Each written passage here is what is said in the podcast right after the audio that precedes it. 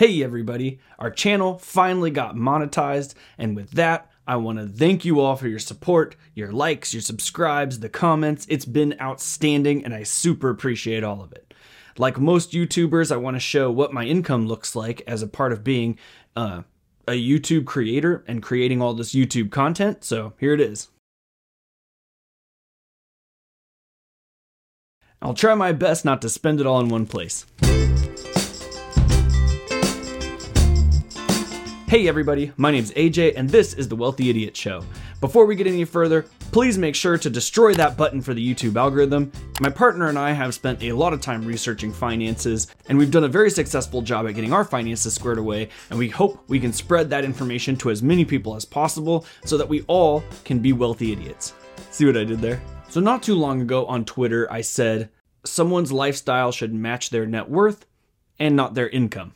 And what I mean by that is too many people today take what it is that they make as income, and they believe that that should define the lifestyle in which they're going to live. So they take it and just start spending it, buying houses, cars, jewelry, watches, clothes, whatever. And they base their lifestyle on the amount of money that they've made. So every time their income goes up, their lifestyle also inflates.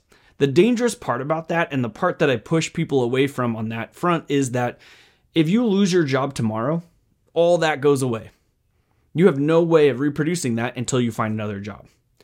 So basing your lifestyle on the income from a single source is just not a great idea. And especially right now, as the economy is kind of teetering a little bit, we have the Federal Reserve straight up saying they would like to see layoffs, and they want to see the job economy hurt a little bit to prevent this inflation from continuing, to keep us out of an inflation recession. It's not a great time right now to match your job to your lifestyle. So I've been advocating for people to match their lifestyle to their net worth instead. But once you do that, you quickly realize that your net worth produces very little. For example, 57% of Americans have less than $1,000 in their savings. Even a lot of high income earners as high as $500,000 a year, still have little to no savings. Over 50% of college grads polled said that they would go buy a new car as soon as they got their first job. And that ultimately prompts car dealerships to provide new grad discounts and articles like this one. So knowing that information, I did a little bit of digging to see where everybody currently is at on average, or preferably the median, because the median dictates what most people are at, whereas the average can be skewed by people who make way too much money or have way too high of a net worth. So I went looking for the median information on where most people are between the ages of 35 and 44. That seems to be our big group watching this show, and it also is kind of the group of people who should have this figured out by now. People in their 20s, if you have the chance to figure this out, you're in a great position. You have so much time left that you could start compounding interest and build so much wealth, it's ridiculous.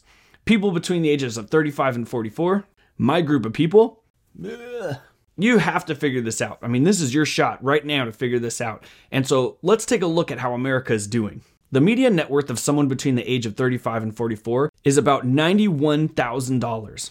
That sounds pretty good until you discover that most of that is tied up in people's home equity. The median net worth of someone between 35 and 44 without home equity is only $34,000. That doesn't sound too great. And if you've missed it before, I'll link to it above. I think it's this side. I broke down the episode of why it's important to know your net worth without your home equity. I know that that's a debatable topic, and I'm not here to debate it today, but I think it's important to know what your net worth is without home equity for retirement. And since we're talking about lifestyle, I think you have to measure your net worth without your home equity when we're considering lifestyle inflation. So for the sake of this video, we're going to count it without home equity. And for this group of people, that's only $34,000. That's everything they have saved, invested, 401k, cars to sell. That's not great. Meanwhile, the median income for this same group, the median household income, so that could include two incomes from both spouses or one income if you have a stay-at-home or just a single person at this age, could include that whole factor, is $90,000.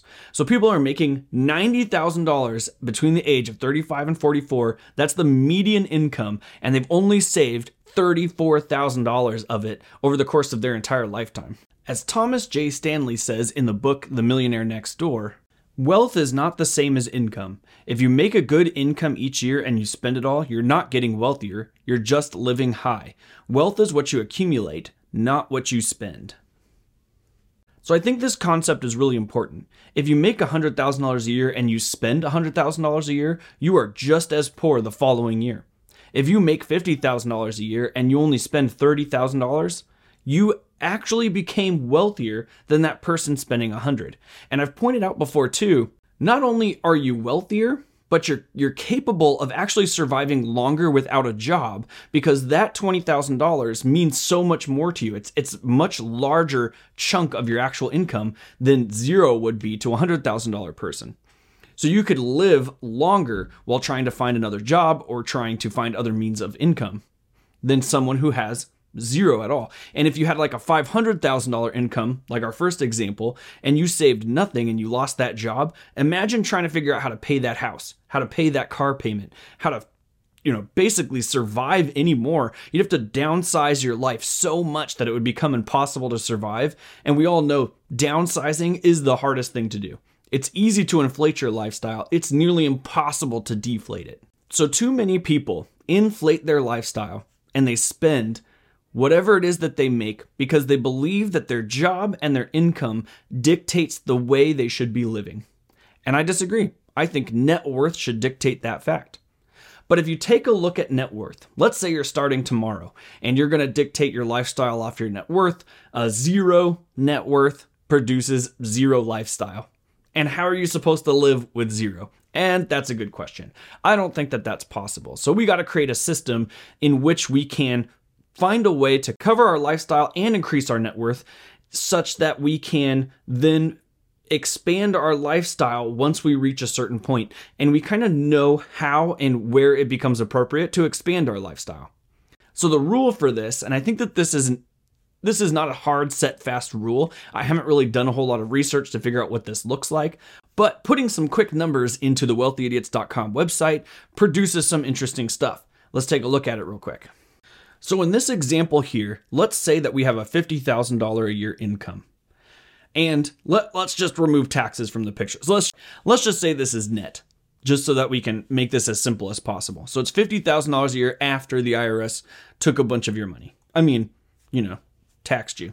You put half of that into investments. We know that the average return on the S&P 500 is about 10%, so I put that in here.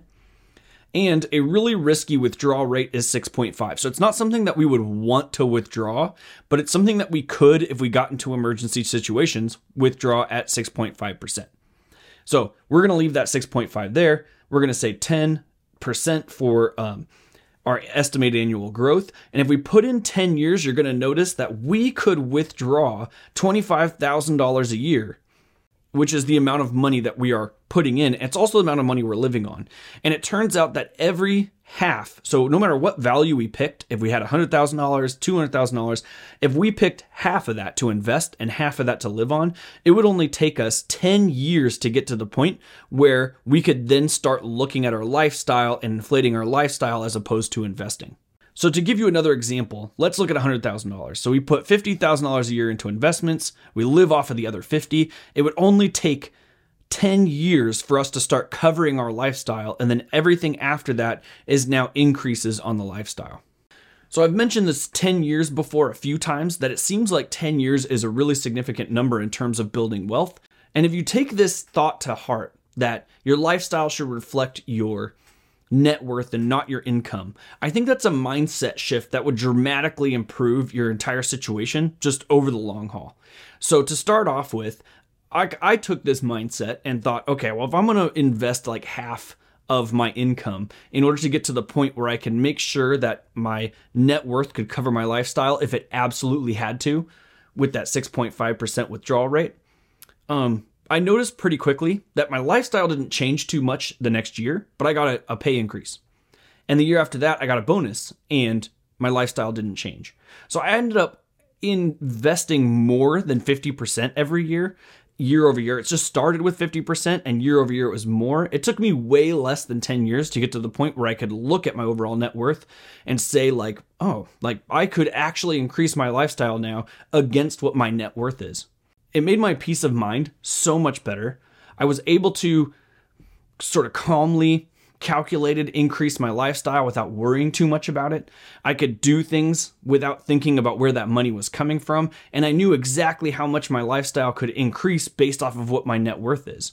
So I'm able to now produce a middle-class lifestyle off of a much larger net worth, and I continue to invest and grow my net worth, and my lifestyle can continue to grow without worrying about if my job will be there tomorrow and how will I cover my lifestyle if something were to happen to me or that job, or that income. And the second half of that is I think my mindset shift was very significant.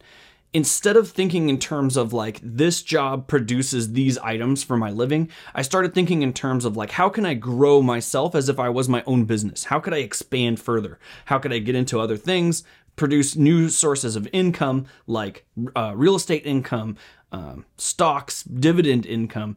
And by doing that, I created a passion in myself to go harder at that. And because I know that my lifestyle depends on the success of that, I try as best I can to find new ways to improve at that process, to find new sources of income, to look for new methods, to hustle harder. And that motivation became really strong. And because of that, I think that has caused a lot of success in just what I do generally, and has also created a lot of motivation for me to do what I'm doing now and sharing all this information with you. Not just in the $0 that I got, at the beginning of the episode, but also just in my search for knowledge in order to improve myself.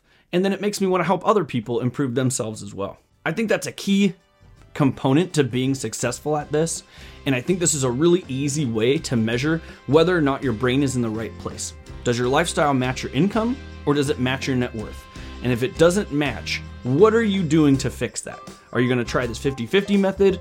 Do you have some other plan to try and resolve that? I'd be really interested to know if you got a plan to resolve that, what that looks like. So comment down below and let me know. Check out WealthyIdiots.com for any new information that's coming out and news. And thank you everyone who has supported us, that has pushed us this far. This has been an incredible experience and an amazing opportunity. And I just cannot express to you how thankful I am to everybody who's been a part of this community. So thank you once again, and I'll see you guys next time.